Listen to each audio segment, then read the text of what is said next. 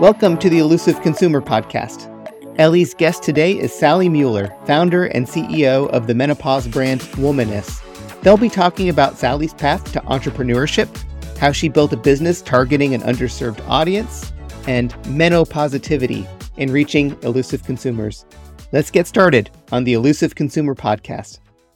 Um, I'm going to jump straight into this because I have so many questions for you, and I am so excited to have you here with us today, particularly because the audience that your company targets is such an elusive consumer group. Mm-hmm. So I'm very keen to hear your thoughts about data, how you collect data, and how that impacts your work and your product innovation. But before we talk about Womaness, I'd love to hear a bit more about Sally and your background and your entrepreneurial journey. Great. Well, thank you, Ellie. It's really um, fun to be part of your podcast. Um, so, my background actually started at Target Corporation right out of college and I was a merchant at Target for about 10 years in apparel. And then I moved over to the marketing area for the next 15 years and had an amazing career in marketing. Um, was really responsible for a lot of the fashion and you know, marketing initiatives, uh, the designer program that uh, brought in the likes of Isaac Mizrahi to Missoni and many other designers in between. Um, my team was responsible for all the marketing of those programs. And I just learned a lot about building brands, whether it was private label brands or partnership brands during that time. And um, decided to start my own business in 2010 and leave uh, a beloved brand that I that I worked for for 25 years. But I just felt like it was time to do something more entrepreneurial when I was 45 years old. So I left and started my own business. And I wanted to move to the brand side to really help retailers like Target and several others. And that was my focus. So over the next 12 years, actually helped um, bring some really great uh, brands to retail, but also such as Who What Wear, which is known as a fashion media company, and brought it into physical product but also incubated some really incredible new brands. Um, my team and I at Who What Wear helped create Versed, which is a clean skincare brand that's sold at Target and Walmart and other other retailers, and several other initiatives. So it was really a great experience. Uh, those 12 years of owning my own business, um, eventually going in house at um, Who What Wear, and really creating you know these incredible brands. So um, Woman of Fully came about you know, while I was I was going through menopause and having my own hmm. menopause experience, and then so it's it's really a business story, but it's also a personal story. So I, eh, you know, the sh- the long and short of it is, I was experiencing menopause. I knew that I was in menopause and beyond, you know, the first stage, which is perimenopause. Hmm. But what I didn't realize was all of these things that I was experiencing were related to menopause. I thought they were just stress and right. You know, I kind of blamed a hectic travel schedule. So it was sleep sleep issues, it was night sweats, it was, you know, stress and anxiety, it was um, low libido. You know, and all of those things are kind of interrelated. You know, when you start not sleeping well, you you you start to affect every aspect of your life. But it wasn't until I went to a doctor at the Mayo Clinic did I start to really understand that those symptoms were really part of menopause. And it was very, very common for women to experience those kind of symptoms. I mean, those are some of the most uh, common symptoms. And the doctor was so gracious about educating me about menopause, making me not feel alone. And then at the end of the appointment, she suggested that I check out some over the counter products on Amazon. Mm-hmm. And I did. I checked those out when I got home and I thought, I am never buying any of these products. These products are not made with clean formulations. They are really outdated. And, you know, I was very savvy at this point because I had just helped create, you know, a clean skincare brand and I was really steeped in the the knowledge of the beauty industry and the personal care industry and what was going on. So I thought, boy, why am I not doing this? Why am I not tackling this space? Right. I am squarely in it. I know so many women, you know, all my friends and colleagues and just so many people in my my community that are in it and I should really tackle this space. It must be a huge space. And that's when I Mhm. really set out to to address it. So that's my story of how I got from, you know, post college to where I am now. And it was, it's been a really exci- exciting career, uh, very long career. I've been obviously working for what, 35 years or so. And, but it's been, this has been the most rewarding, I would say, is really, really helping women feel and Mm. look better. Right. And I want to touch upon that because I read that one of your core missions beyond that educational piece that you just mentioned is a concept of menopositivity. Can you tell us a little bit more about that and what that means for you personally as well as your organization? Yeah. So that really came about. My co-founder Michelle and I really believed that it was it was so important for us to kind of reframe the conversation around menopause and make it, you know, obviously less taboo for sure, but also not fall into the trap of the stereotypical like menopause jokes. We wanted Mm. it to be uplifting. We were, you know, both branding people and when we looked around at even the imagery that was available when we were first concepting womaness, it was appalling. You know, women were just portrayed in such outdated ways. And, Right. you know, we know that that's not how we are today, that we're very cool, modern, beautiful women, you know, that are 40 to 75 and plus years old. Um, and we wanted to really celebrate that. And so we thought of menopositivity being our way of expressing that it's this outlook on life. It's this more radiant view of this stage of life because so many women told us it was a really incredible stage of change, not just physical change, but also the mental change that goes with it. Just like you know if you're if you've always wanted to start your own business now's the time to do that. Or if you're going to retire and travel the world now's the time to do it. It's this kind of epiphany that a lot of women have and it's really it's kind of like shedding all the things that have been holding you back and so hmm. that's what menopositivity is all about and it's it's really based on the goal of being educated about menopause, but also inspired by being around the right community. And we, you know, we believe that if you're educated and inspired from community, you're going to have a much more easier experience going through menopause. Right. How do you go about getting that message out and building trust in a community, especially when there's certain challenges in the advertising space? Right. Could you tell us a bit about those challenges and how you've gone about building that trust in that space? Yeah. Well, there's there's so many challenges. First of all, um, you know, reaching our our woman is really it's not easy, right? It's not like reaching a Gen Z or a millennial consumer. Right. And there's challenges with that too. Um, but you know, I had uh, this career of really focusing on more of the younger generation. So I understood the playbook of, you know, partnering with influencers. And obviously today, TikTok can be so explosive. That isn't what happens with our consumer. She is very skeptical. Um, she is, she really does her homework. She does a lot of research before she buys one product. And our product is really affordable. So it might be a little bit easier for her to make that hurdle, but still, and I totally respect this, she's so discerning that mm. she doesn't even want to buy, you know, a $29 face cream until she's done the homework on it. And so it's it's a different if it's it's a different mindset than the younger consumer and um, it's a different way of reaching her but the advertising world does not make it easy. You know, we obviously have to advertise in a lot of different ways. You know, we spend a lot of money uh, on Meta, which is the owner of Facebook and Instagram, as as your audience probably knows, and we can't advertise some of our products. You know, right. they won't approve our ads. Anything that is related to sexual wellness, sometimes even our supplements, don't get approved. And you know, we're here to try to help women feel better.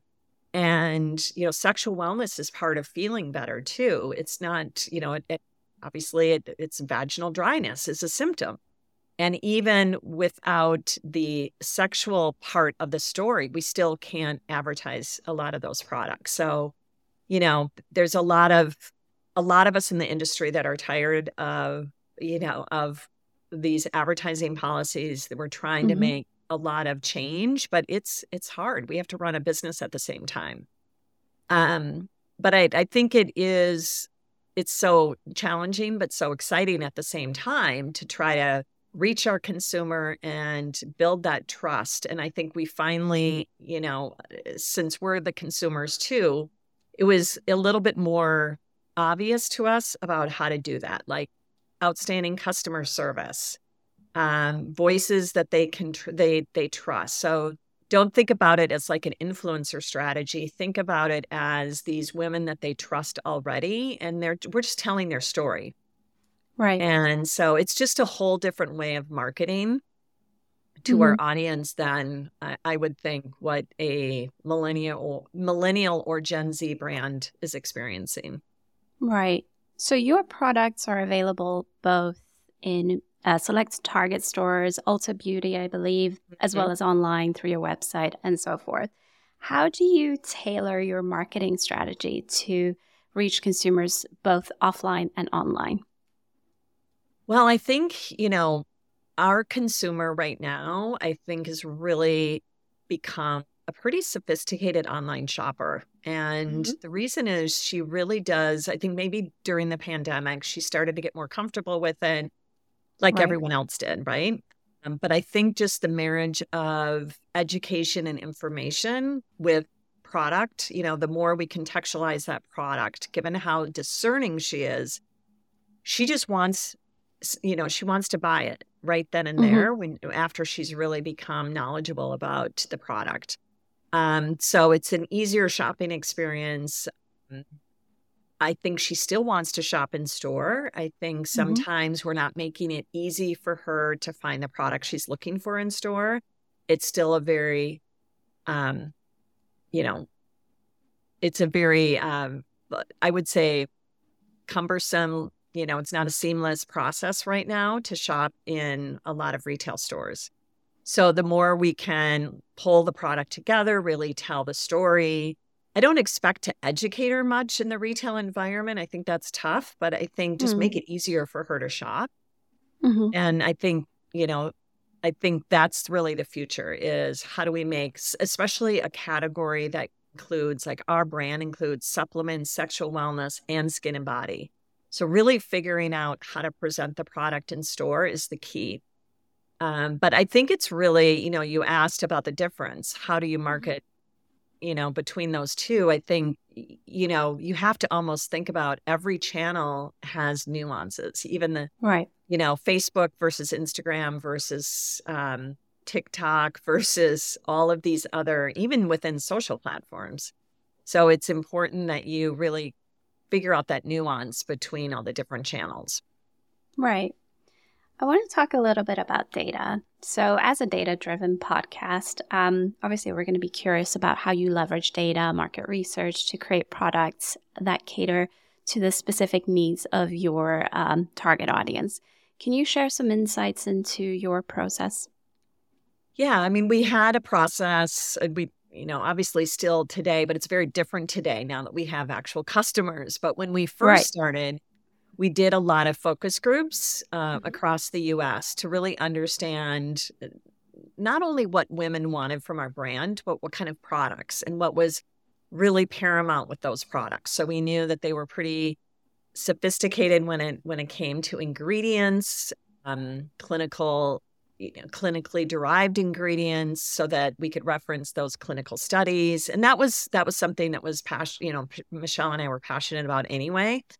Um, and we knew that we had to be careful with our products uh, around you know anyone that has breast cancer in their family. So we we made all of our products estrogen free and soy free to make sure that they were safe for any any you know people that experience any sort of cancer in their family or previous cancer issues. Um but we we really heard from women that they wanted our line to be affordable, you know, so they could buy multiple products for multiple symptoms. So again, we used focus groups at the beginning, but mm-hmm. then once we've launched, started to get so much feedback from women about what they're looking for. And it comes from multiple sources. Um, a lot of it is through our interactions daily with our customers. So we're we really believe that customer service is something so important to this customer. I think they're shocked when they talk to a human because they're so right. used to thinking they're working with bots. And they, they mm-hmm. actually ask, is this actually a real person behind this phone call? Yes, this is the CEO. You're calling Sally. right. Um, or Anne on our team that handles many, many questions, um, whether it's shipping questions or other questions. So it's so important that we take all of that interaction and we we really respond. We we we spend a lot of time as a team digesting what we're hearing from our customers. And then we do a lot of surveys um, because our customers are so engaged mm-hmm. and really we they're part of our journey right they you know we can't be successful without them and they're part of this this movement that we've created so it's important that we're listening to, you know, asking for their needs and responding to their needs. And, you know, we try to validate that with obviously any sort of industry market analysis. But, you know, when you're a startup, you can't afford to you can't afford to subscribe to all of these super super expensive uh, market data reports and you know i wish i wish we could because i'm a numbers geek as well but it's you have to kind of also bring in your own industry expertise. You have to talk to mm-hmm. different people that maybe have created certain businesses before around those particular categories to understand what the hurdles are. And then you have to mainly listen to the customer. Right. You mentioned a very important aspect there of the human touch and building that relationship and rapport with your audience. How do you maintain that as you scale? Well, um, it's a it's a good question. I think we can maintain it. Obviously, we mm-hmm. use um, a platform for all of our customer service, so that streamlines everything. Right. Um, I think right now we think it's so important to invest in this, and over time, you know, we could end up having you know, someone, we have someone right now on our staff that I would say probably works part time on the customer service. And then the other part, she works on all the community activities. So she's very steeped in what the consumer and our customer is looking for. Um, but I think over time we can add to that team and scale it that way. But I think it's not something we're going to um, outsource, it's so important for us to stay connected to our consumer. And I think that's how big mm-hmm. companies start to fail because mm. they aren't connected anymore and they're kind of going down a path where they think they have the answer and their consumer has changed and they're not keeping up with their consumer. So I really believe right. it's an important place for us to invest in.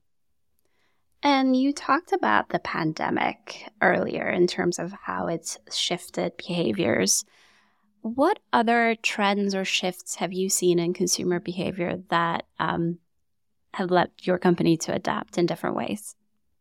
Yeah, I think there's, you know, I think obviously there's so many other. It's it's not maybe a trend, but just other factors of the economy.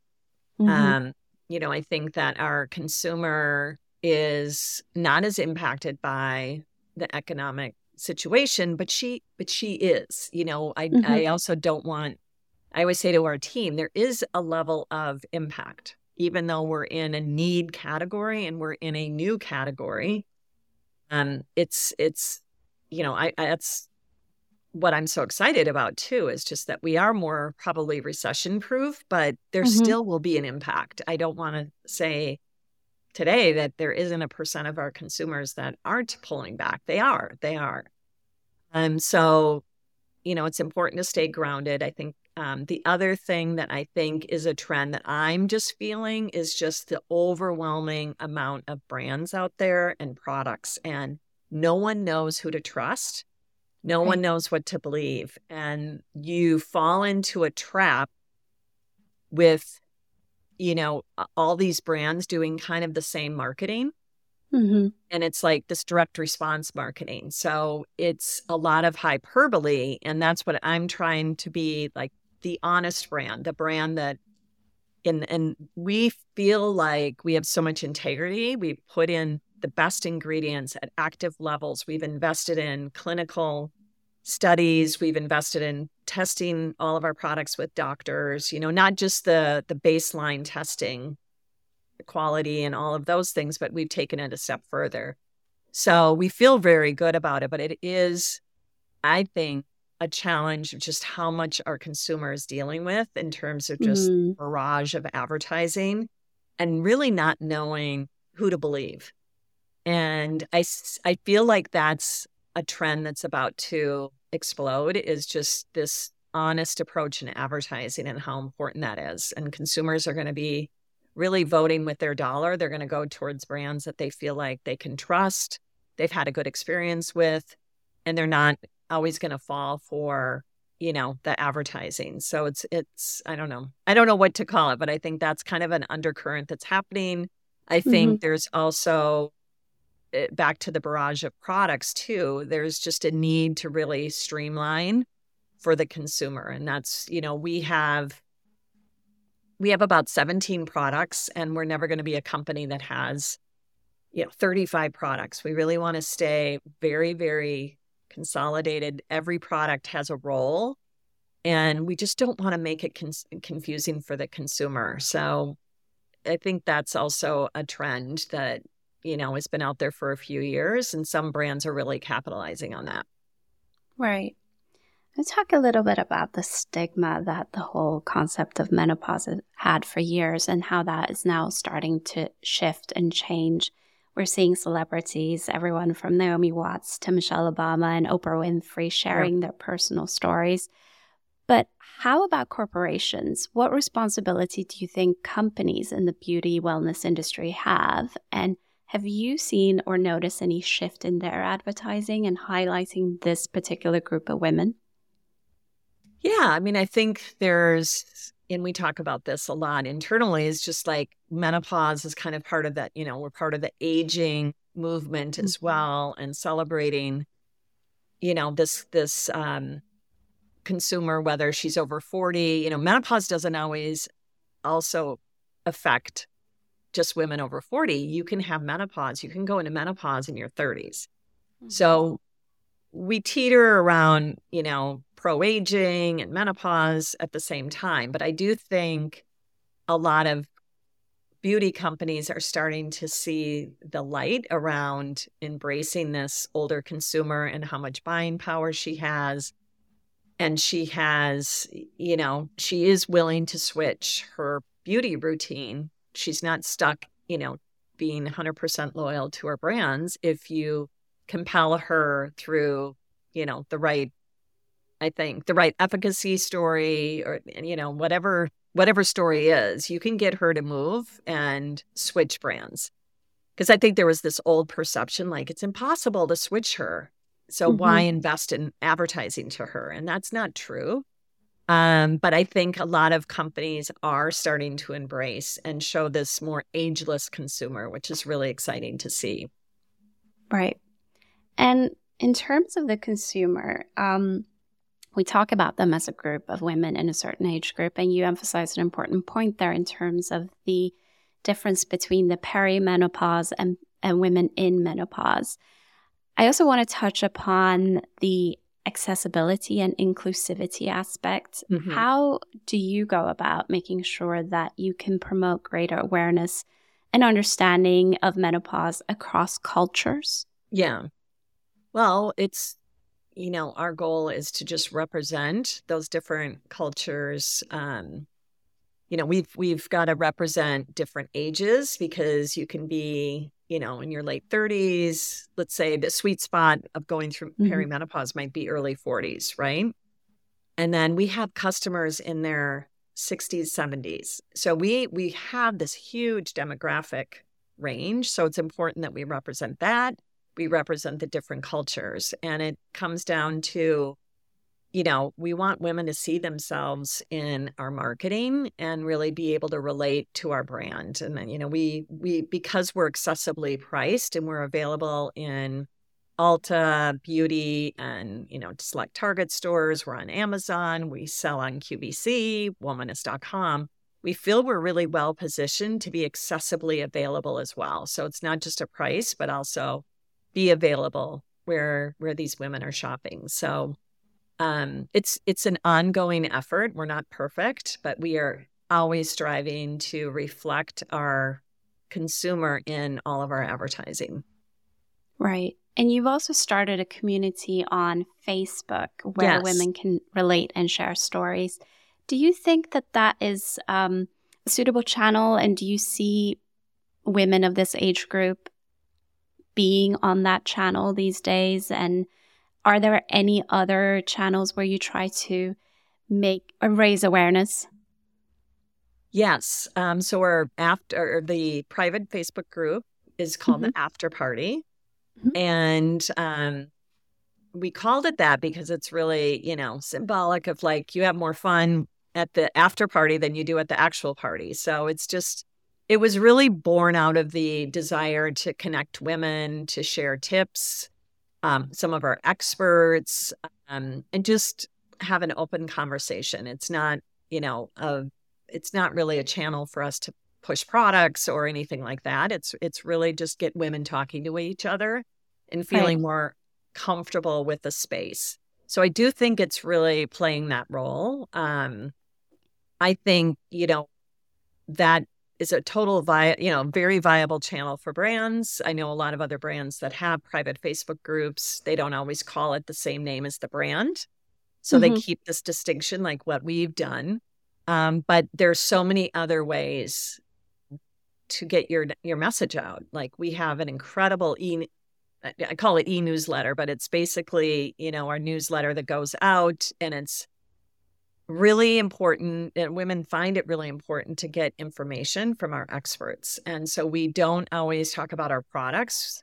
You know, they they want to learn about our products too, but they also want just information about menopause and midlife, what books should they read? We bring in other facets of their life that they're really interested in. So that's another important channel. Social media, just at large, is an important channel. Um, so each channel does have its role, and it's important to be kind of everywhere. Mm. That's what's Right. hard. You have to be really everywhere. Right. And I like the idea of calling it after party to bring the humor out. And I don't know if you've seen that uh, post of Courteney Cox on Instagram where she jokes about the whole menopause aspect. And there's a lot of that where people have this fear, particularly in the perimenopause age, of what it means to enter your menopause stage. And how do you battle that in terms of the fear of aging, the fear of what it might mean for you, particularly as you approach that stage of your life? I think, you know, a lot of women are afraid because they don't have the knowledge Mm-hmm. and they're smart women. We're all Right. we're all in this together. So much like Mhm. my own experience, I didn't feel informed. And I think women want to feel informed. They don't know where to get the information. Obviously, we have invested in so much information. So I really encourage women to check out, you know, our blog on womaness.com. We work with the Mayo Clinic. It's it's amazing the experts that we have working with us because we're all passionate about educating women. So I think that fear subsides to some extent when they feel like they're in control. They're more educated, they're empowered, they're more in control. I think when they also have a bad experience, maybe with their doctor, maybe their doctor is an OBGYN that helped deliver their children but knows nothing about menopause. Hmm. That is what we've heard is very des- devastating for a lot of women, where they have to switch doctors and then they start going down this journey of interviewing doctors, maybe not getting the answers that they want. You know, it, and it's only because doctors are not ed- educated themselves in menopause. Very mm. few have, it's an elective course in residency. So it's important that p- people know that it's hard to find an expert in menopause.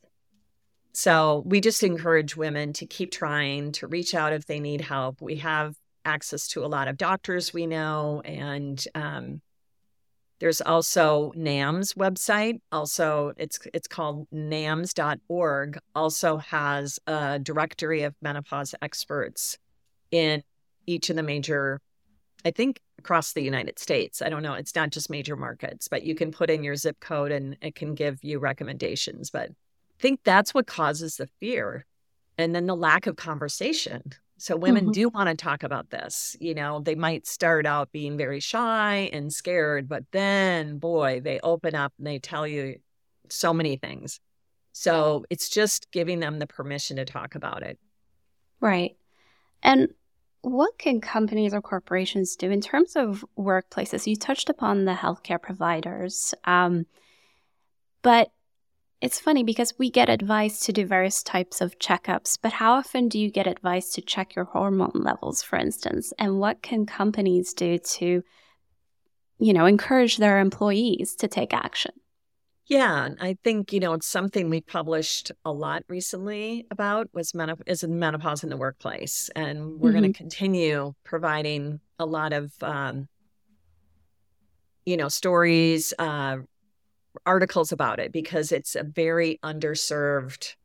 Uh, that particular part of menopause is so underserved. So mm-hmm. my my recommendation is that corporations treat it much like fertility mm-hmm. and really provide information to their employees about menopause and start just educating the whole workforce about menopause. Even if you're a man or you're younger and you're not in it, you should be aware of this is another part of women's health.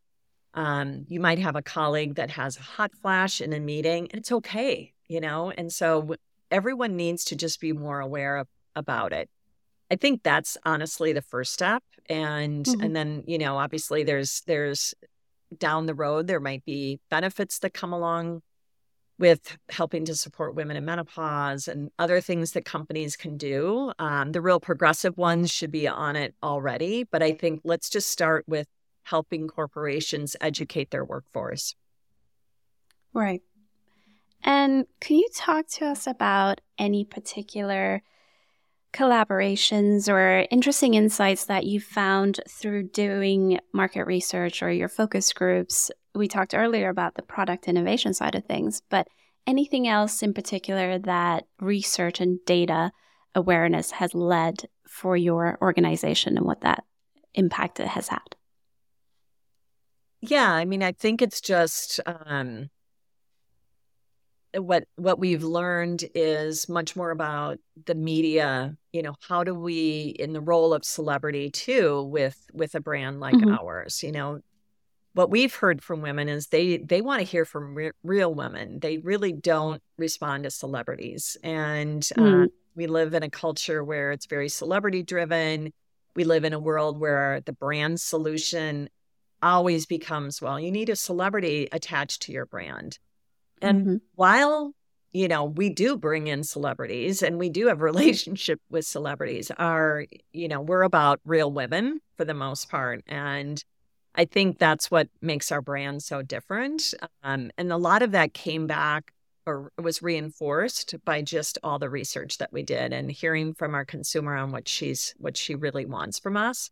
We obviously hear a lot of feedback and data around what kind of top you know symptoms they're experiencing like we know one of the top symptoms that they want addressed is weight gain Mm-hmm. And we mm-hmm. don't have a product per se for weight gain. So we've really doubled down on providing content and we have some partnerships in the in the weight area that I think really provide a lot of value to our our customers. So we're not capitalizing on that necessarily from a sales perspective, but we know it's so important to provide these partnerships, this content, this information and this support because it ultimately is servicing our customer. So, um, and the reason why we don't have a product is there really isn't a product. you know, that Right. just is the magic pill um, that's safe and that we're gonna we're gonna offer. So again, it that's that's how we use data is just really hearing what what is what are her needs? What is she looking for? You know, how do we reach her? When when do we reach her?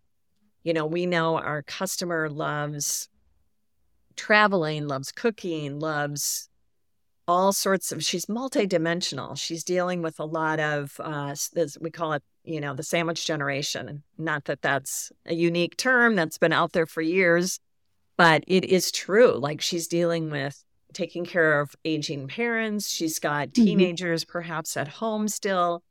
And it is a stressful time in her in her life um, because she's got her own changes right and she's dealing with bookends of um, responsibility so again i think it's just a matter of um, responding to it and making sure that we make her life easier Right. And in terms of her and who she is, you talked earlier about the age, different ages. Um, let's talk about the generations. Have you seen a shift in how the millennial and Gen X perceive menopause and want to learn more about it versus the boomers, for instance? oh yes there's rightfully so a big difference in the generations Mhm. Um, I'm a boomer. My co-founder is a Gen X, and we have on our team we have Gen X, and then we have Millennial and even Gen Z. It's Mhm. so fun to see the difference between the generations. But I, I would say what really pulls everyone together is the unifying factor is that people do want to talk about it. The boomers probably less so because they're a little embarrassed still. There's, you know, they're so scarred by so many years Right. of like hiding it under the rug. But the Mhm. younger generation and Gen X are like, let's go for it. Let's talk about it. You know, just feeling really excited and empowered. And even if you're not in menopause, you're excited about learning more. We've had so many young women show up to our events.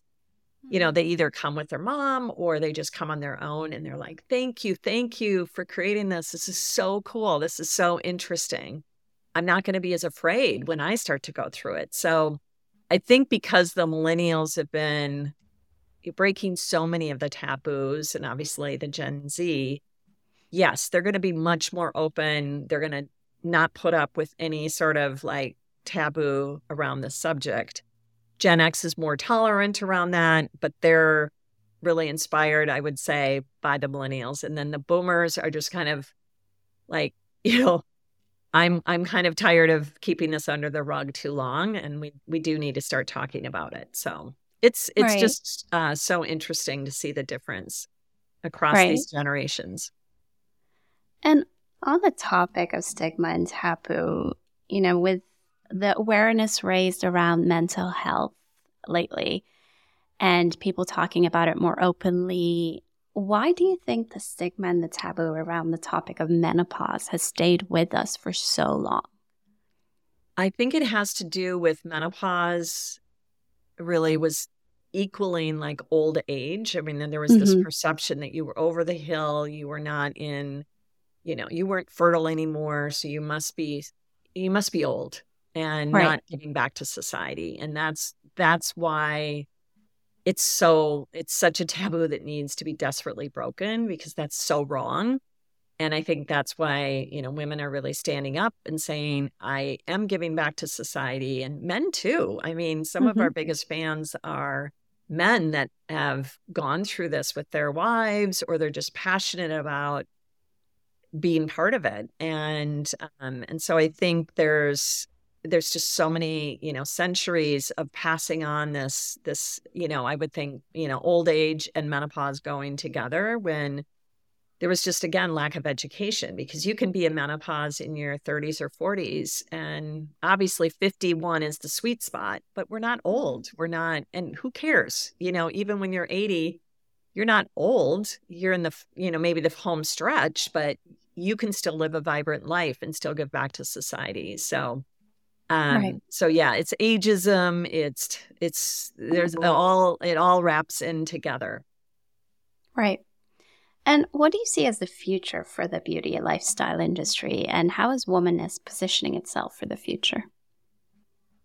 Well, I think the future is really more of this merging, and it already is happening, obviously, the merging of wellness products and beauty products coming together because, you know, beauty is also feeling good inside and mm-hmm. not just the external beauty. So I think it's it's all wrapped together, but that's it's probably more of the present day.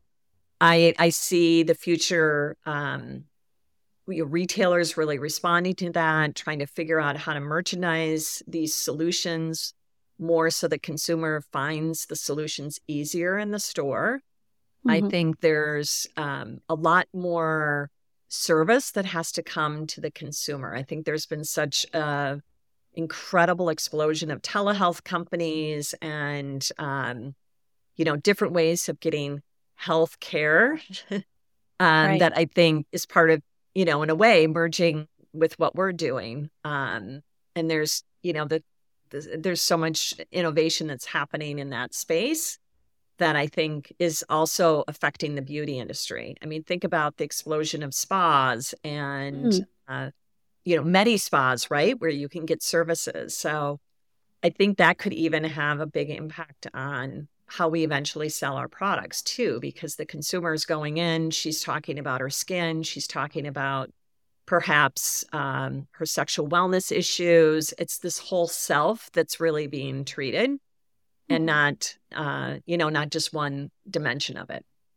right if you were to give advice to other entrepreneurs that are looking to create innovative brands and products that cater to niche markets and have particularly elusive consumers such as yours what advice would you give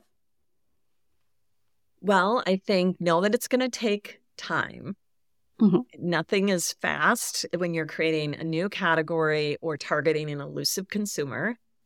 And so you've got to have the right, um, honestly, the right financial modeling done where you're not expecting this, you know, incredible growth explosion in the first year, year or two. It's going to take a while.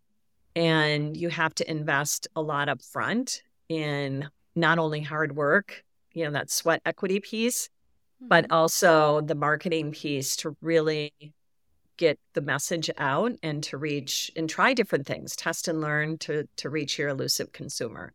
So it's just a lot of it comes down to how you think about your capital uh, efficiency, how you think about your financial modeling, and some of those, you know, very very important foundational things um, that go into running a startup. Right. And you talked a little bit earlier about the accessibility of data and being able to invest in certain data pools. What importance has data had for your organization, and how do you think startup companies can go about getting that data from their consumers when they might not be at a stage where they can invest too much in in market research for instance. Yeah. I mean there's a lot of data. If you if you're running an online business there's mm-hmm. a ton of data. And so you know that's you know you've got tools already set up through shopify if you use shopify platform or um, you know ga but beyond that it's so important that you hire people that love data but mm-hmm. not mm-hmm are so bogged down in data that they can't make a decision. So in a startup, you've got to move so fast. But I think what we've really uh, been passionate about is hiring people on our team that love data, can use it effectively, make decisions quickly, test and learn from that data and move on. And it should be everyone. It should not just be relegated to the head of digital or the loyalty head, you know, employee, it needs to be across the whole organization. Everyone needs to be steeped in data. And, uh, you know, I think given Michelle and my background, we really respect data. I think you can get into a trap of like, you know, I'm not going to really listen to that data.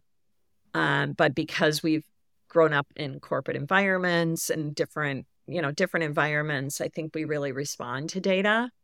Um, but at the end of the day, obviously, it's important that um, you make the right. You know, you you have to. It's the art and science. You have to make the make the call at some point. Test Right. and learn, though. That's the biggest advice that I have. Right. Get more data by testing and learning. Right. Um, I want to ask you finally about a few key takeaways from both the companies and corporations' point of view, but also the consumer's point of view.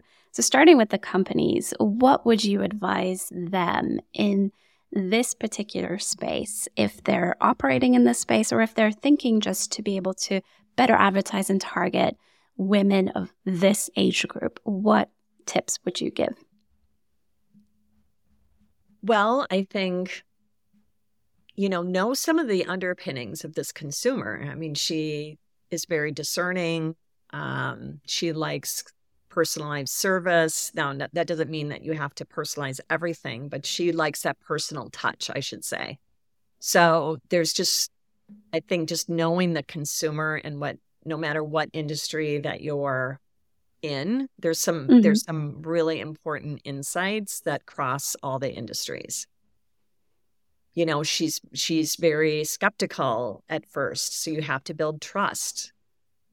And um, she word of mouth is super important. You know, we know it is with the other generations too, but she's it's like a literally a physical word of mouth. You know, it's not Mm. just what I see on social media, I'm going to respond to and buy. She's really has to hear from her girlfriends Right. if that's a good product or not. hmm And for the consumer themselves, exploring the space, which with 50 million plus women now in their menopause, what steps should she take to ensure that she's getting the best products for her buck? Yeah, I mean, I think you know, doing the research um, online, I think that's a very efficient way of looking at the consumer reviews, reaching out. You know, she's really curious. Maybe it's a high ticket item or it's something she's ingesting. You know, she should have no problem reaching out to the company itself and learning more. I mean, I think it's just really taking the time to do the research and finding out, you know, ask around, ask around to your immediate community. Um, but a lot of our cons- our customers use reviews, and if the reviews are good and they read them, they do. They read the reviews and they really do their homework before they buy anything. Right. Well, uh, Sally, thank you so much for your time today. Before we wrap up, was there anything else you would like our listeners to hear from you? Well, I- you had so many great questions. I can't think of anything that you didn't um, cover. I just, you know, I really encourage people to not be afraid of going after this this segment. Um, it's, uh, you know, it's a really exciting, huge white space when you think about it. You know, there's so many opportunities. And I think the aging population is also just an incredible white space for um, different services, different products. And, you know, whether you're in the fashion industry or the beauty industry, the automotive industry, there's just, there's so much innovation yet to yet to happen to better service this customer. Right. And I love uh, something that you wrote on your website about how some of the smartest, coolest women are in this age group. Yes. And it's important to highlight that, I think. Yeah. Yeah. And I think also my advice too is lean on your network. Mhm. You know, for me, I already had so many women in this age group because they were my friends and my colleagues and, you know, my all of my different um, industry friends. And Right. so just picking their brains. And, you know, before I started Womaness, I got a lot of really good feedback from those women about what to do and what not to do. Right. They, you know, they did want to see me fail. So, and I know Michelle did the same Yeah. thing with her friend group. So, and then you look for like those common, you know, those common themes across the different. Because I, you know, I grew up in the Midwest. My I live in the Midwest. Michelle's in New York, so we had the coastal perspective, the Midwest perspective. So it's really important to really just keep listening and keep asking questions. Right. Thank you so much for your time and all the work that you do to Thank spread you. awareness on this topic. Thank you, Ellie. Thanks for the opportunity to tell my story.